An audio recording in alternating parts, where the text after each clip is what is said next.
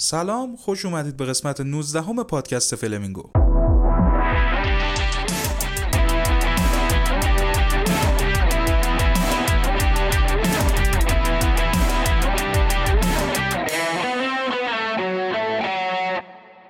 سلام دوباره. امروز چهارشنبه هست 11 نوامبر و 21 آبان ماه. اخبار که خدمتتون میگیم دوباره هفته گذشته بیرون اومدن. امروز سه تا مقاله راجع به کووید 19 داریم. یکیشون راجع به ایمنی گله‌ای هست یکیشون راجع به مشکلات روانپزشکی کووید 19 هست. سومی راجع به تاثیر داروهای گیاهی روی این بیماری هست. یه مقاله راجع به تاثیر سایلوسایبین توی افسردگی شدید داریم و یه مقاله هم راجع به اثر عادات غذایی روی بیماری مزمن کلیه. این هفته خبر خیلی حالا مهم از همه جا report شد. تحت این عنوان که واکسن شرکت فایزر تونسته بیش از 90 درصد توی افراد مفید باشه. ما این خبر رو اصلا کاور نمی کنیم یکی اینکه هنوز مقاله نشده و اصلا علمی نیست. دوم اینکه هیچ دردی رو از هیچ کسی دوا نمی‌کنه. چندین ماه قبل موقعی که WHO شروع کرده برنامه‌ریزی برای پخش واکسن مشخص کرده که توی چندین stage قرار این واکسن پخش بشه. اول به افراد مشخصی می‌رسه و تا بخواد به اونجا برسه که افراد سالم جوامع مختلف بخوان که این واکسن رو دریافت بکنن اینا مرحله نهایی هست و واقعا مشخص نیست که یک سال دیگه دو سال دیگه شاید طول بکشه. اونم توی کشور ما که واکسن آنفولانزا رو دارین وضعش رو می‌بینین چه برسه واکسن کووید 19 با این صحبت مقدمه کافیه و میریم سراغ مقاله اول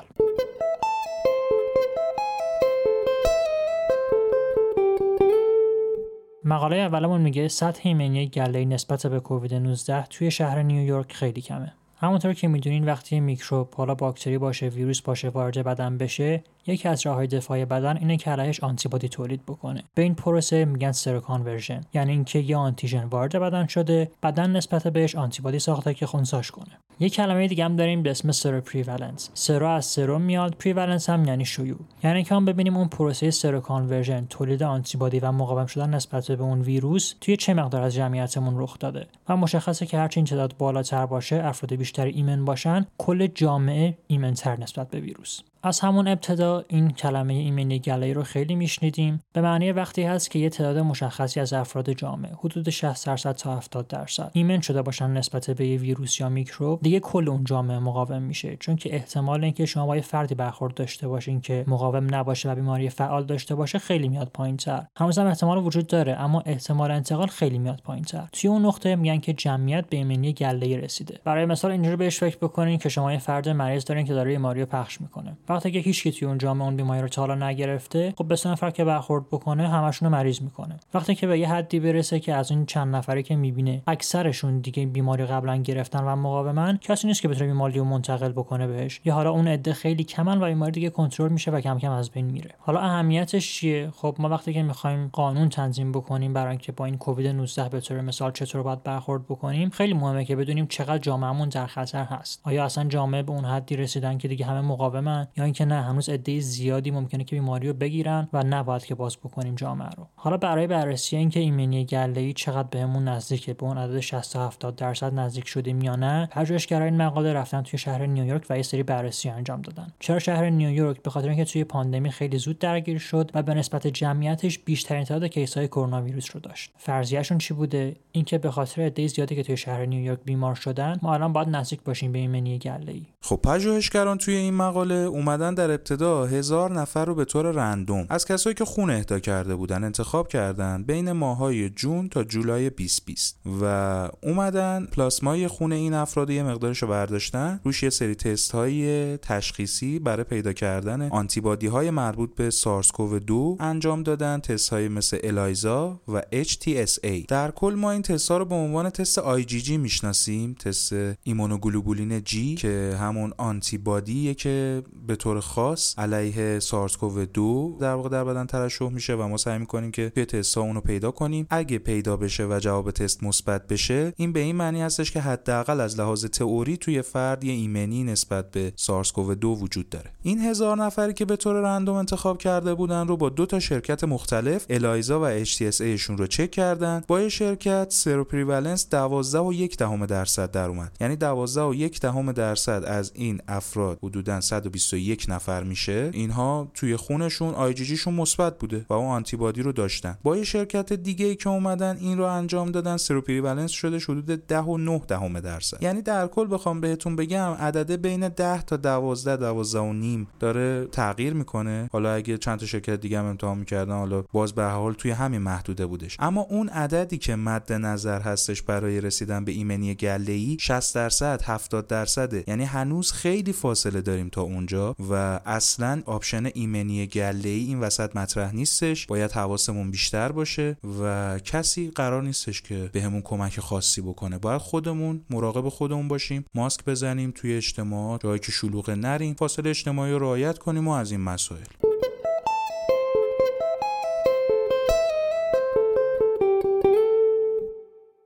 عنوان مقاله دوممون رو قبلا هم شنیدید راجبش یه مقداری با هم صحبت کردیم. اما این مقاله که این دفعه و توی این قسمت داریم بهتون ارائه میدیم از این جهت خیلی مهمه که توی یه مقیاس خیلی بزرگتری انجام شده و خیلی مقاله معتبرتریه. عنوان مقاله دوممون میگه ریسک مشکلات روانپزشکی در افرادی که از کووید 19 بهبود پیدا کردن افزایش یافته. این مقاله توسط دپارتمان روانپزشکی دانشگاه آکسفورد انجام شده و یه بخشی از اعتبارش که اعتبار بالایی داره به خاطر همین مرکزی که این مقاله رو انجام داده و بخش دیگش به خاطر اینه که اومدن از یک database ی به اسم TriNetX استفاده کردن که اطلاعات حدود 69.8 دهم میلیون نفر آدم توی آمریکا توی این database ثبت شده و در مجموع از 54 تا organization مربوط به سلامت اطلاعات توی این database اومده و جمع شده و توی این مقاله ازش استفاده شده. از اواسط ژانویه تا اول آگوست 2020 62354 چهار نفر بیماری که تست کووید 19 شون مثبت اعلام شده و اطلاعاتشون توی database TriNetX ثبت شده بود توی این مقاله شرکت داده شد نتیجهش چی شده؟ به طور میانگین توی سه ماه بعد از اینکه تست افراد برای کووید 19 مثبت شده اثر 5 تا یکیشون احتمال داشته که یه تشخیص براش بدن برای اختلال استراب یا انگزایتی دپرشن یا افسردگی بیخوابی یا اینزامنیا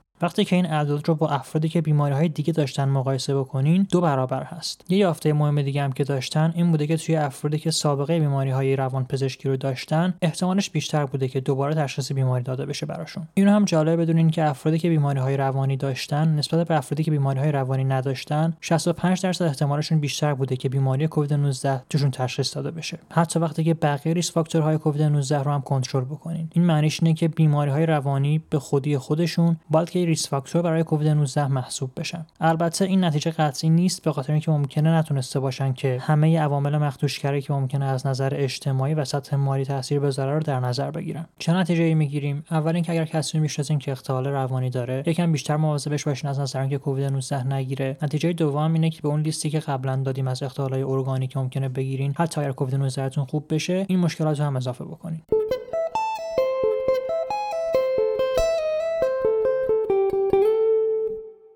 مقاله سوممون میگه که چای سبز و آب بعضی از میوه ها می‌تونه توی شرایط آزمایشگاهی ویروس سارس کاو 2 رو متوقف بکنه. خب برخلاف اینجا که توی طب سنتی شما دارو چهار تا گیاه و هم دیگه قاطی می‌کنین و می‌ذارین برای فروش و مجوز هم می‌گیره و مرکزش هم افتتاح میشه توی کشورهای دیگه وقتی می‌خوان که گیاهو بکنن دارو یه روند علمی داره به هر حال. اینجا هم یه پژوهش داریم که توی آلمان انجام شده. ایدهشون چی بوده؟ دیدن که خیلی از مواد گیاهی و طبیعی که ما داریم اثر آنتی ویروسی دارن به هر حال. مثلا می‌دونستیم که آب انار و چوکبری می‌تونستن که توی آزمایشگاه ویروس آنفولانزا رو متوقف بکنن و مدت هم هست که می‌دونیم اگه چای سبز و قرقره بکنین احتمال اینکه آنفولانزا بگیرین میاد پایینتر. موادی که بررسی کردن چی بوده؟ چای سبز هست که خب ما هم داریم و آشنا هستین باهاش. آب انار هم که آب انار هست. دو تا ماده دیگه که بررسی کردن الدربری و چوکبری بودن که از خانواده بریان که ما تو ایران نداریم ولی از خانواده مثلا توت فرنگی و شاه توت و زغالختن یه چیزی شبیه اونها در نظر بگیریم. حالا این تیم چیکار کردن؟ اومدن این مواد گیاهی رو با ویروس ها مخلوط کردن و توی دمای اتاق توی انکوباتور قرار دادن. در نهایت اومدن و رقت نهایی ویروس رو با آزمون TCID 50 اندازه گرفتن. این آزمون رقت ویروسی بهمون به نشون میده که چه مقدار ویروس نیاز داریم تا 50 درصد سل های آلوده شده از بین برن یا 50 درصد سل های اون باف آسیب سلی ببینن. محققات توی این پژوهش اومدن ویروس آنفولانزای خوکی رو در کنار سارسکوو دو آزمایش کردن و دیدن که روی آنفولانزای خوکی هر کدوم از این چهار تا ماده گیاهی به تنهایی به خوبی عمل می‌کنه و می‌تونه بعد از 5 دقیقه بیشتر از 99 درصد این جرم رو از بین ببره یا غیر فعال بکنه. اما برای سارسکوو دو قضیه به همین راحتی و سرراستی آنفولانزای خوکی نیستش. دیدن که آب چوکبری می‌تونه تا حدود 97 درصد بعد از 5 دقیقه سارسکوو دو رو غیر فعال بکنه. چای سبز و آب انار حدود 80 درصد می‌تونن که ویروس رو غیر فعال کنن. و آب الدربری متاسفانه هیچ تأثیری روی سارسکوو دو نداره. فرضیات متعدد اینجا وجود داره که چرا؟ مکانیسم این قضیه چی؟ اصلا چطور باعث میشه که این مواد گیاهی بتونن یه همچین تأثیری رو روی سارسکوو دو داشته باشن؟ ادعی معتقدن که به دلیل پهاش اسیدیه که می‌تونه به طور مستقیم بیاد روی ویروس اثر بذاره و غیر فعالش کنه. ولی بعضیا میگن به خاطر پلیفنولاس موادی شبیه کاتچینا تانن یا فلاونویدها که روی پروتئین های ویروسی در واقع تاثیر می‌ذارن. در نهایت پند اخلاقی که از این مقاله میشه گرفت اینه که اگه جلوتر بریم تحقیقات بیشتری انجام بشه مقالات بیشتری تو این زمینه نوشته بشه به هر حال خودمون بزرگتر بشیم تکامل بیشتری پیدا بکنیم شاید در آینده یه روزی اومدیم گفتیم در کنار آنفولانزا که قرقره کردن براش روش مناسبه برای غیر فعال کردن ویروس سارسکوو دو هم به همین شکل. یعنی می‌تونیم از غرغره کردن به عنوان یه روش موثر برای غیر فعال کردن ویروس استفاده بکنیم. شاید حالا خدا رو چه دیدی.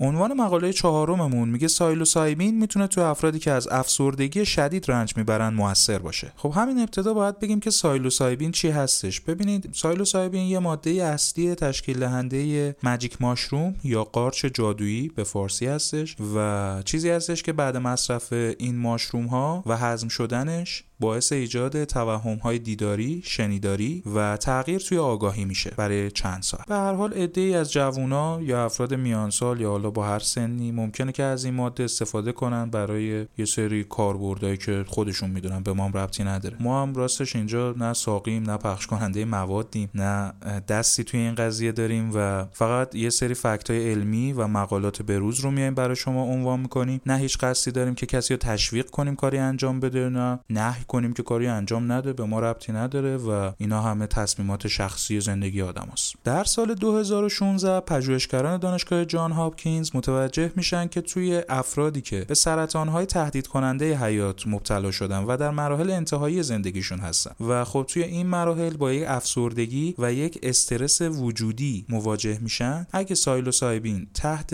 نظارت درست مصرف بشه می‌تونه تا حد قابل توجهی این استرس وجودی و این افسردگی که توی این افراد به وجود اومده رو کاهش بده. حالا توی مقاله امروزمون که در تاریخ 4 نوامبر منتشر شده پژوهشگران متوجه شدن که psilocybin می‌تونه به یه جمعیت بیشتری از مردم کمک بکنه و افرادی که دچار افسردگی شدید هستن رو هم میشه به این سرطانیای end stage اضافه کرد. برای پاسخ دادن به این سوال که psilocybin تا چقدر می‌تونه به افراد دچار افسردگی شدید کمک بکنه پژوهشگران 24 نفر که یه سابقه documented قوی از افسردگی شدیدشون وجود داشته و طی دو سال گذشته هم علائم پایدار از افسردگی شدید داشتن رو آوردن برای این مقاله و 16 نفر از این 24 نفر خانم بودن 8 نفر آقا بودن. میانگین سنی این افراد هم 39 سال بوده. داروهای ضد افسردگی هم که این افراد قبل از ورود به مطالعه مصرف کردن با کمک پزشک شخصیشون و به تدریج قطع شدن. درمان این افراد شامل دو دوز سایلوسایبین طی دو هفته متفاوت بوده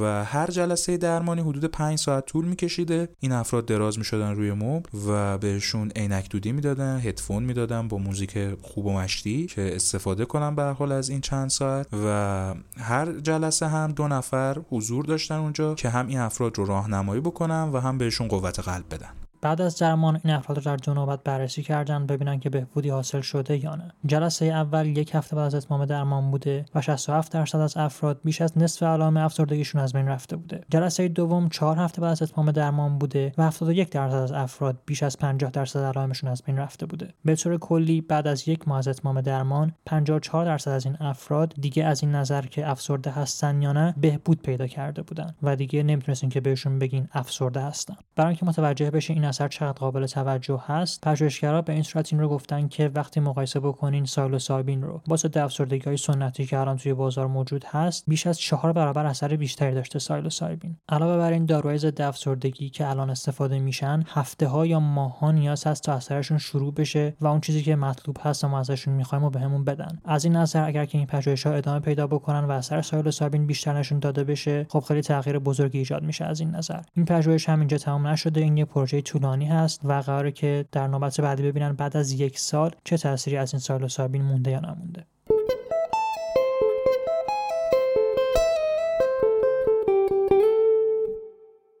توی مقاله آخرمون صبحونه نخوردن یا شام دیر خوردن ارتباط داده شده با پروتئینوری. خب این مقاله رو باید با CKD یا بیماری مزمن کلیوی شروع کنیم. تعریف بیماری مزمن کلیه چی هست؟ اینکه یه تغییر ساختاری یا عملکردی توی کلیه رخ بده و اونجوری که کلیه باید فیلتر بکنه عملکردش انجام بده انجام نده. حالا پروتئین نوری چی هست؟ پروتئین نوری یعنی دفع بیش از حد پروتئین. موقعی که این تغییرات ساختاری یا عملکردی توی کلیه اتفاق میافتن، کلیه نمی‌تونه پروتئینا رو اونجوری که باید توی بدن نگه داره و اینا رو شروع می‌کنه به دفع کردن. از یک حدی که این دفع بیشتر بشه، میگن که فرد پروتئین نوری یا دفع پروتئین توی ادرار داره. اهمیت اهمیت CKD چی هست؟ کسایی که بیماری مزمن کلیه دارن اولا در خطر این هستن که کلیهشون رو از دست بدن. کسایی هستن که در نهایت یا باید پیوند کلیه بشن یا اینکه نیاز به دیالیز دارن. علاوه بر این باعث بیماری های قلبی عروقی هم میشه. علل اصلی بیماری مزمن کلیه چی هستن؟ یکیشون دیابت هست یکیشون فشار خون بالا هست یکیشون هم چاقی هست. تک تک این بیماری ها می‌تونن با دارو کنترل بشن و اثر مثبت هم دارن. اگه هم کنترل خوب باشه می‌تونن پیشگیری بکنن از بیماری های کلیه. اما چند سالی هست که صحبت از این هست که ما بتونیم با تغییر سبک زندگی با اصلاح عادات غذایی با ورزش کردن بتونیم کمک بکنیم به پیشگیری از بیماری مزمن کلیه.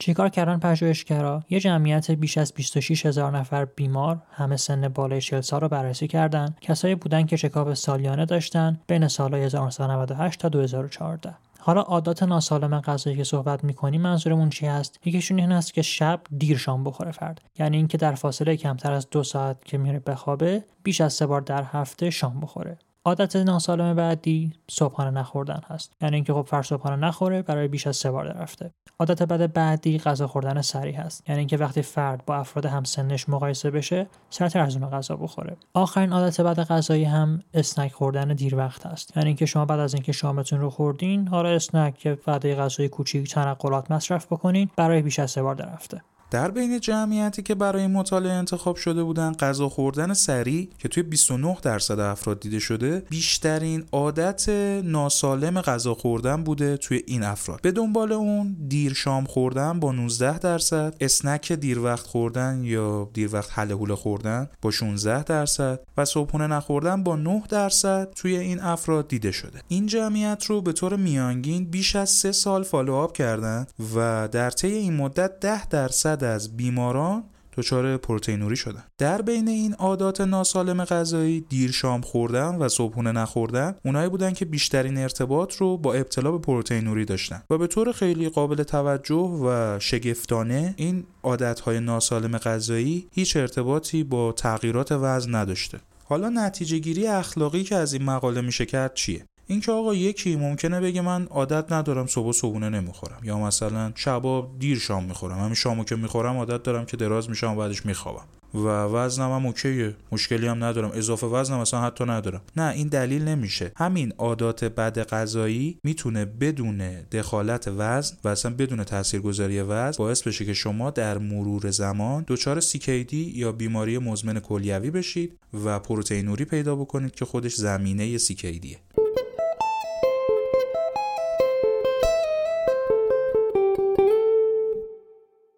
خب در همین نقطه قسمت 19 هم پادکست فلمینگو هم به پایان می‌رسه. مثل همیشه خیلی ممنونیم از اینکه ما رو همراهی می‌کنید حمایتمون می‌کنید بهمون گوش می‌دید معرفیمون می‌کنید. چیزی که فراموش کرده بودیم چند تا اپیزود بگیم اینه که لینک مقالات توی description هستش. می‌تونید برید نگاه بکنید مقالات رو به طور مفصل بخونید خودتون و کلی اطلاعات بیشتر به دست بیارید. در نهایت مراقب خودتون باشید و ماسک و فاصله گذاری اجتماعی و نرفتن توی جاهای شلوغ و اینا رو یادتون باشه و تا درودی دیگر بدرود.